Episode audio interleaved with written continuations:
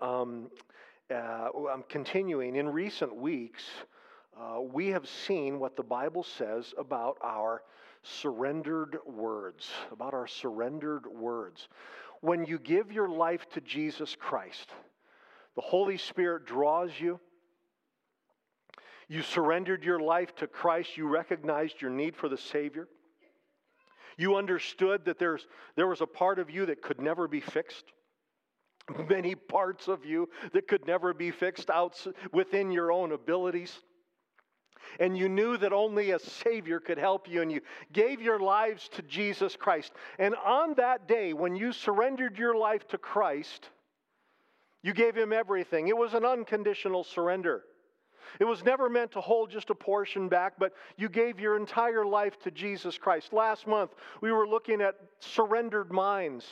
How, when you gave your life to Him, your mind, that wonderful apparatus that God gave you for cognitive thought and for function that affects so much of us, that was given to the Lord. And, and we are to be people who have minds that are surrendered to Him not held back, not holding anything, not in bondage to anything. And Jesus Christ, in His power, gives us the ability to have surrendered minds. Hallelujah. Not only that, but our surrendered words or our surrendered mouths. We have surrendered minds. When you gave your life to Jesus Christ, you also gave Him your words, and words, written or spoken, have the ability, you've noticed this, you understand this, our words have the ability to make us cringe. You ever hear somebody say something and you cringe, or maybe you say something and you cringe? Words have the ability to make us cringe, or cower, or laugh, or cry. Words can disturb us, they can shake us, they can inspire us, motivate us move us like few other things. The Bible says, we've looked at this in recent weeks in the book of Proverbs, it tells us that words have the, the power of life and death. What we say, or to some degree what we write, has the ability to bring life to people, put life into them, or to take life out of them. Our words are powerful. It has been my prayer, it continues to be my prayer in, this, in these weeks that we understand that God has a plan for my words. I believe that the Holy Spirit has been doing a work in some of your lives, and, and He has been, by His Spirit, convicting you maybe of some of the things that you have been saying throughout your life. I believe that the Holy Spirit has been stirring us and instructing us that what we say matters. So I want to begin this morning with the, the verse that we finished with last Sunday.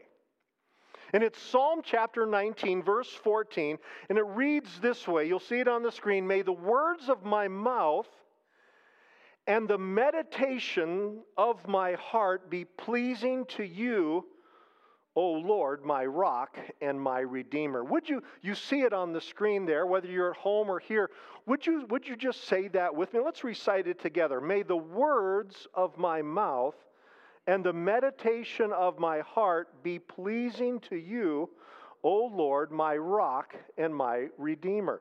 Now, if you underline or highlight in your Bibles, that's a really good verse to highlight. Maybe you have it there already. As a psalm, like all of the Psalms, in, in, the book of Psalms, uh, 150 chapters of it, like all of the Psalms, it was at first put to music. We don't have the melody. We can't sing it today. We don't know what the original melody was. But it was, a, it was a song, but it's also, you see it there, it's worded as a prayer. It's actually a prayer. It is a request to God that the words that are spoken and the thoughts of the heart, the meditations of the heart, will please him, will please the Lord. Now, I want you just to look at that verse again. Who is it saying that we are to please? Not other people, but to please the Lord. It's a prayer. May what I say or what I write, and may, may what I think about, the meditations of my heart, the things that are most important to me, may they be pleasing to you. You know, so often we think in regards to our words, and some people have this problem more than others, but some people want to say what other people want to hear. And we think if I say the right thing, it will please you. That's one of the reasons why people lie. We talked about lying last week. We do that generally with our words. Oftentimes, people lie not to get their own way, but because they want to make the other person feel better. But it doesn't talk about the pleasure of another person. It says here, may the things that I say, I paraphrase, may the things that I say and the things that I think about or ponder in my heart, meditate in my heart, may they please you. See, ultimately, when it comes right down to it, we really ultimately, eternally, only have an audience of one. And that is, may the things that I say please you, Lord. May the things that I think about please you, Lord. So, my question, don't shout out the answer, but my question to you is is what you say, what you think about, is it pleasing to the Lord? Because He's aware of it all, right? He, he is uh, omnipresent, He's everywhere. He's, he's uh, omniscient. He knows everything. So he knows what you say, he knows what we think. Is it pleasing to the Lord? This verse also that you see before you here in Psalm chapter 19, verse 14, also shows a, this is very important, it shows a connection between our mouths and our heart. Do you see it there? it says, the words of my mouth and the meditation of my heart. It's talking about it all in the same sentence. The things that we think about and the things that we say, there is a connection. There's a connection between the deepest part of us, that is our heart, not, not this organ that pumps blood, but, but the, the centrality of our being, the things that, that are most important to us, the thing that really makes us function, the, the deepest part of us. There's a connection between the deepest part of us our heart, and our primary means of communication. Now, I know that we can communicate in a lot of different ways. We can communicate with body posture, we can communicate with tone of voice. That's why things just written really don't communicate a great deal.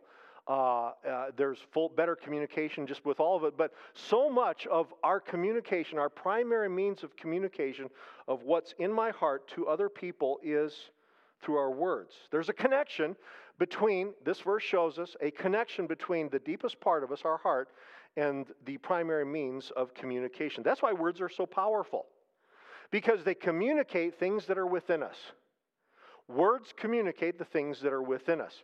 Now, in Luke chapter 6, and if you have a Bible, you can certainly follow along, go there. You're going to see it here in a moment.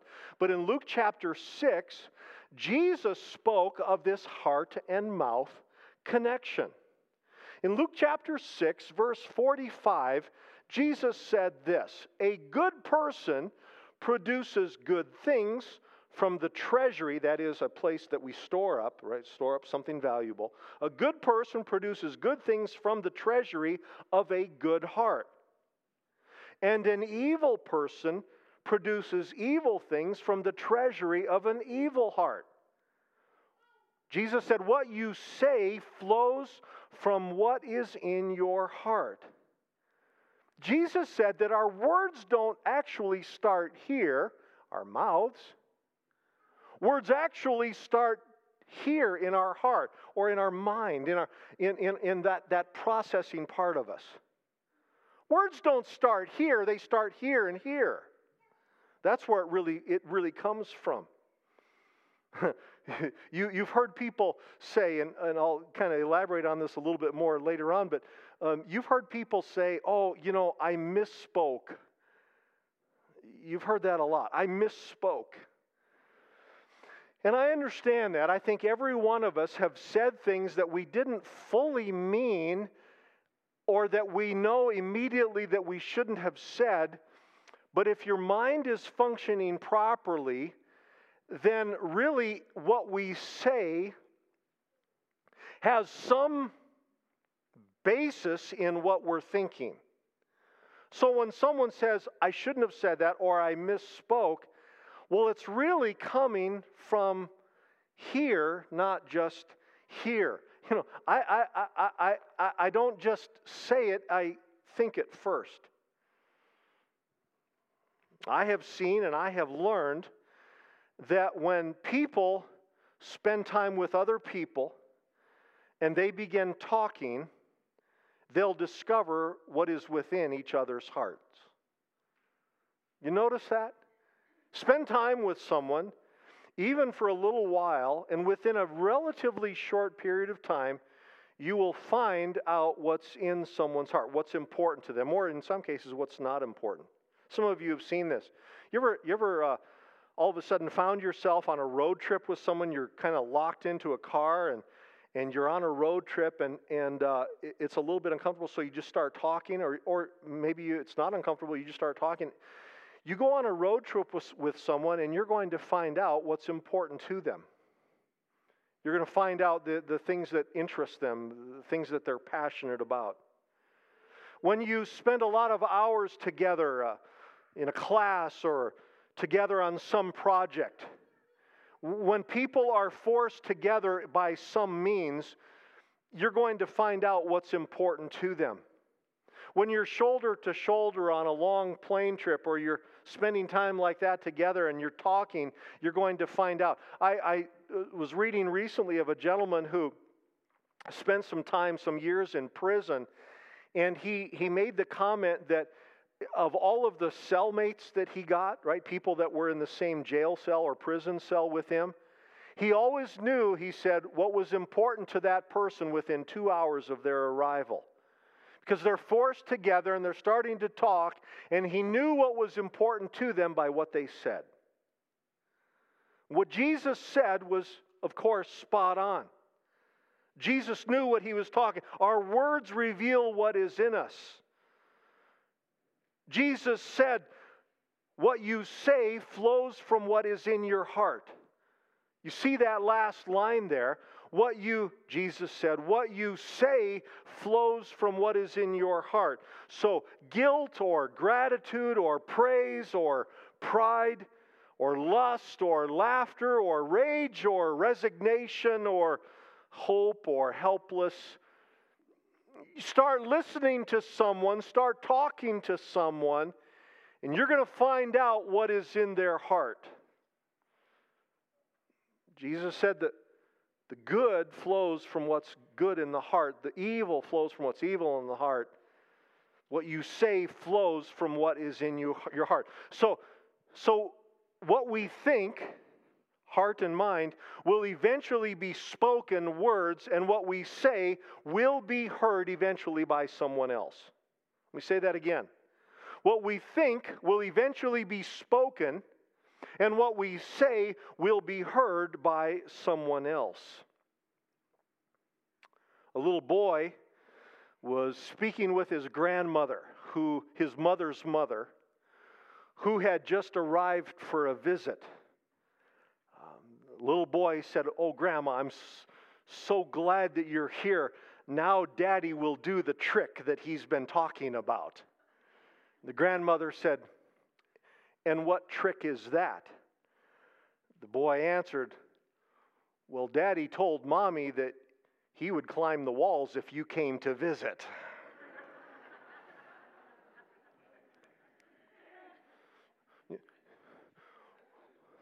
Let me say this again. What we think will eventually be spoken, and what we say will be heard by someone else. Now, that invariably is going to create a tense situation between mother in law and son in law. But don't you wish it could be limited to that? Have there ever been times where you said something that came out of a heart that was damaged, or you said something that came out of a heart or a mind that was hurt, and, and you said something, and eventually uh, the person that was involved heard about it. Don't raise your hands, but how many of us, how many of us have said things from our heart, one way or another, that others heard about and that maybe did even did some more damage. Jesus said there's a connection between what is in our heart and the words that we say. There's a connection between them. So, again, my question to you is what are you saying and what does that reveal about your heart? A few months ago, I think I may have mentioned this in another message, but a few months ago, Joni and I were talking. We, we have coffee and devotions together almost every morning, and, and she was sitting across from me, and we got on some subject, and I made the comment, and, and when I said it, her eyes went up, and she said, Where did that come from? Um, it wasn't, it wasn't like profanity, it wasn't, but I said something pretty cutting about someone. And uh, would have been very hurtful had that person heard it. My wife said, Well, where did that come from? And I said, Well, it obviously came from my heart. And so that reveals not something so much about my words, but something about what's here or here. And uh, our words reveal a great deal about us. So, so just do a little bit of um, self reflection, a little bit of self analysis, if you would, right now. Uh, what, are you, what are you talking about? Uh, and, and what does that reveal about what's in your heart? When you're with someone, particularly someone that you would say maybe consider safe, uh, what does that reveal about your heart? It's a good question to ask. Jesus said that what we think about, what's in our heart, flows out of our mouth. Well, Romans chapter 10 also gives us a, a reference about this heart and mouth connection. And it's, it's, in a, it's in a different vein, it's in a different directive. Uh, Romans chapter 10, verse 9 shows this, heart, this mouth and heart connection are even important for salvation. Did you know that? Did you know that even our salvation has a heart and mouth connection? It says there in Romans chapter 10, verse 9 if you declare with your mouth, Jesus is Lord, and believe in your heart that God raised Jesus from the dead, you will be saved. Just think about that for a moment. Our words matter so much that if we come to a point in our life where in our heart we know, we absolutely know, we believe, not just say, but we believe that Jesus was unique, that Jesus was the Son of God, that Jesus was different from any person who ever lived. If you believe in your heart that Jesus died on the cross for our sins and rose from the dead in victory, if we believe that, and also with our mouth declare that Jesus is my Lord, that He is my Master, that He is the one who reigns and rules in my life. If you declare with your mouth, Jesus is Lord, and believe in your heart that God raised him from the dead, you will be saved. You will experience salvation when you believe in your heart and you say something with your mouth. See, this is why it's really important that we have a personal profession of faith in Jesus Christ. Now, I may be, I may be offending some people, but I have to speak truth. Something that your parents did for you a long time ago with good intention when maybe you were just an infant, though it was well intended and in itself not necessarily bad, but you have to make the choice and the decision to follow Jesus Christ upon your profession of faith. See, a little baby, they, they don't understand. They don't, they, they, they don't they, they can't articulate, they, they can't put it together that I have to make a choice in serving Jesus Christ. But this is how powerful this heart and mouth connection is. That if we believe in our heart and we profess with our mouth that Jesus is Lord, then we experience salvation through Jesus Christ. You remember some of you, so many of you can recall back to that point in your life where you said, I, am broken. I, I need help. I need salvation. I can't fix myself. Jesus, you alone can. And I believe that what you did on that cross and what you did through the empty tomb is sufficient to save me and to forgive me. I believe that can happen. And I declare that you are my Lord. I'm no longer going to try to be the Lord of my life, that you are the Lord. And in that moment, there's a powerful thing that happens. Not only powerful, but eternal. You experience salvation through Jesus Christ. Glory to God.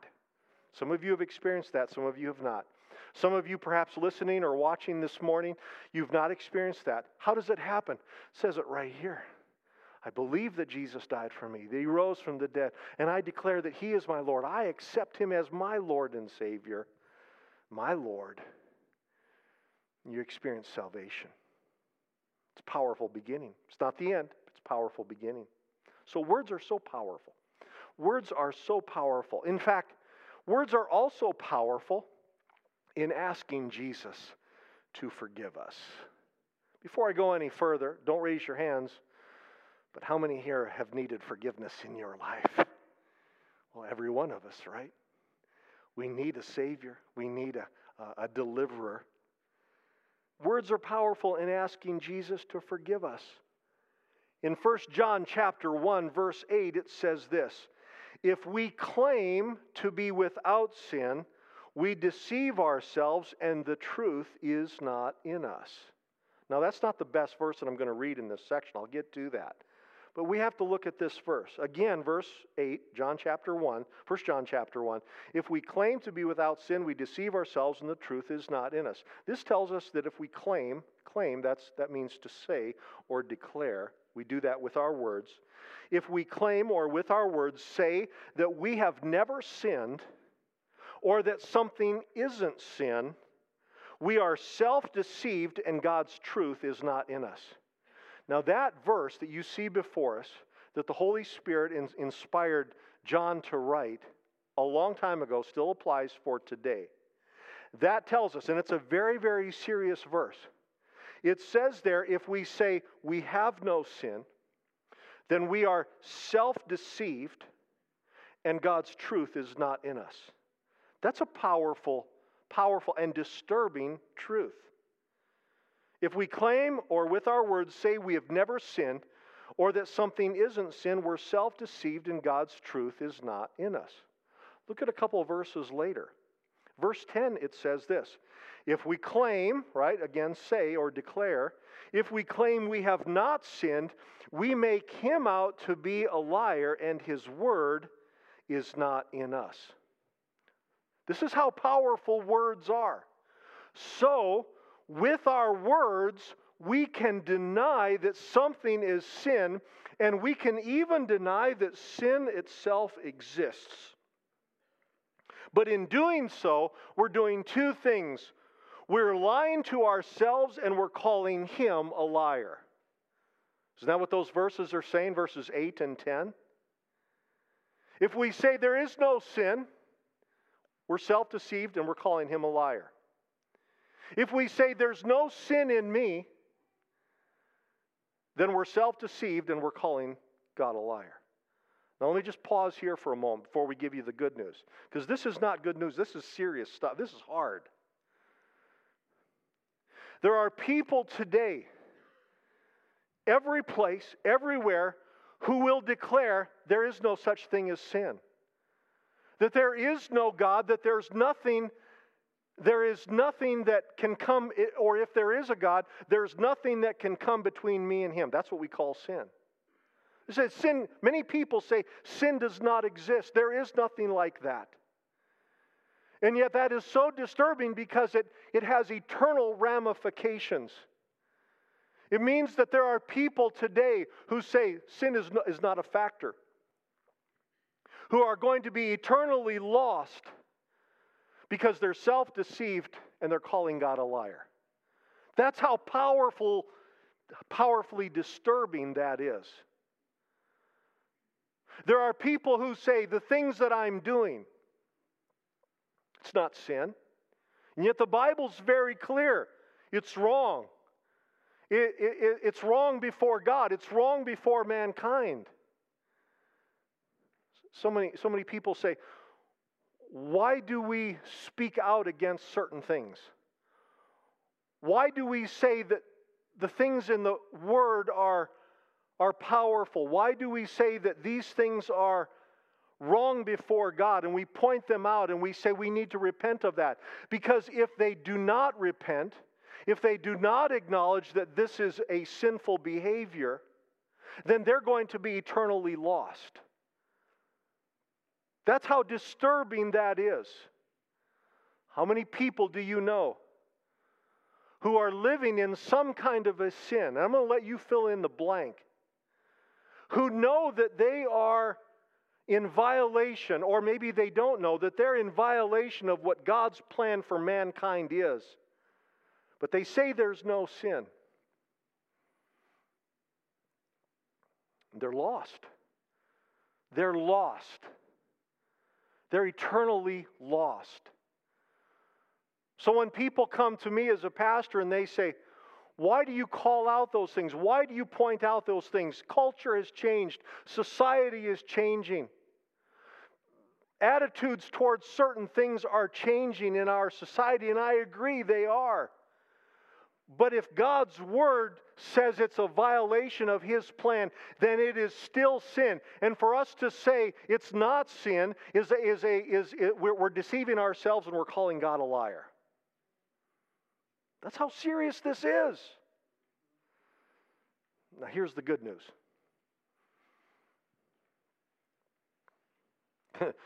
the verse in the middle, look at John, 1 John chapter 1 verse 9.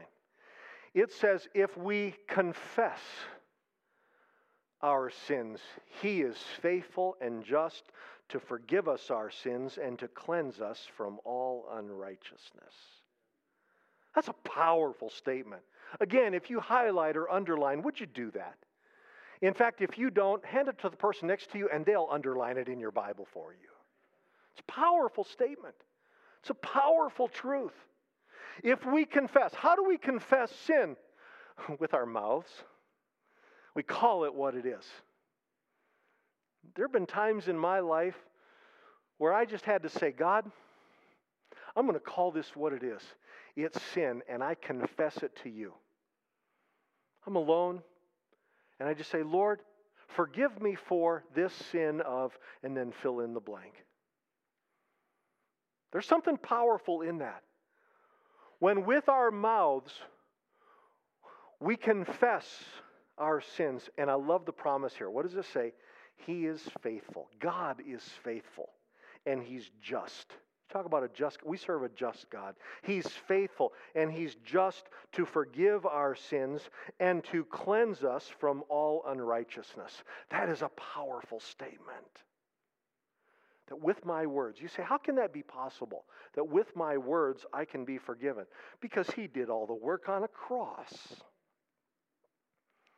So that all I need to do is say, Lord, this is wrong.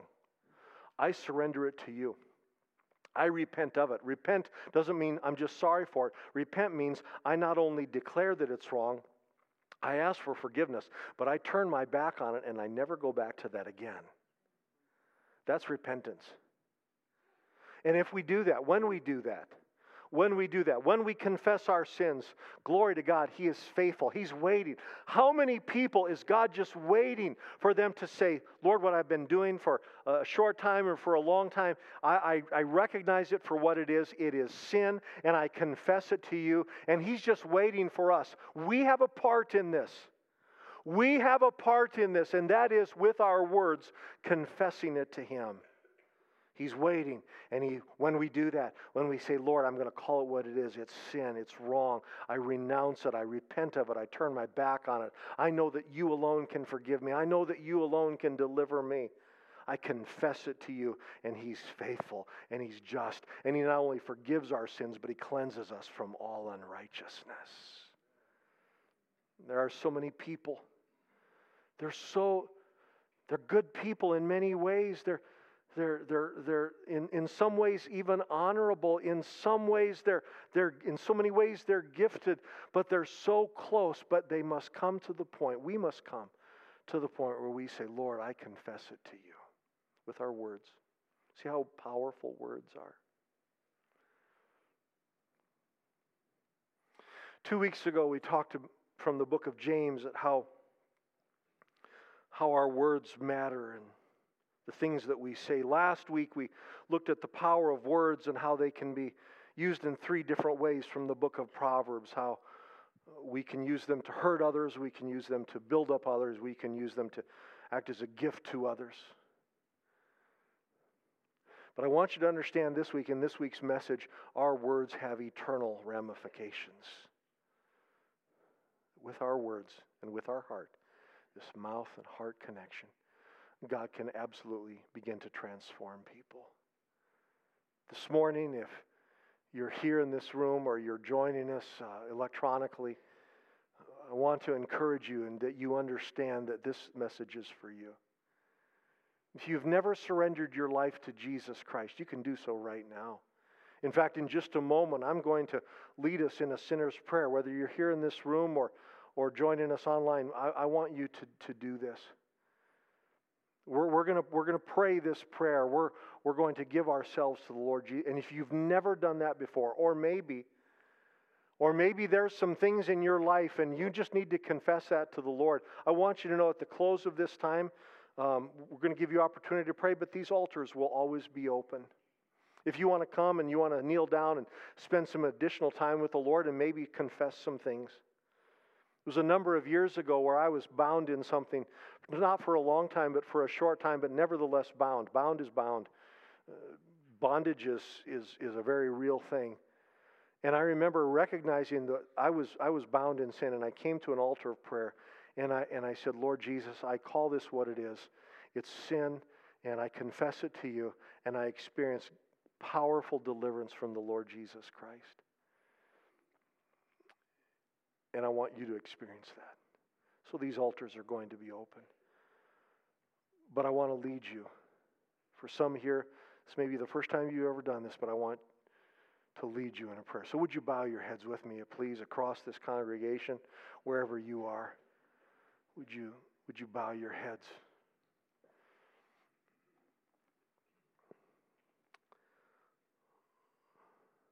Lord, in this place and in this time, pray for the persons that are here. I believe you've been preparing us for this. And Lord, even right now, in this room or elsewhere, even very quietly, Lord, we just make this very simple prayer Lord, I believe in you. And I believe that you died on that cross and you rose from the dead. Not just a point of history, but the most important point in all of eternity. So I surrender my life to you. Come into my heart I confess my sins to you. I call them for what they are. And I ask that you will forgive me, that your blood will cover me.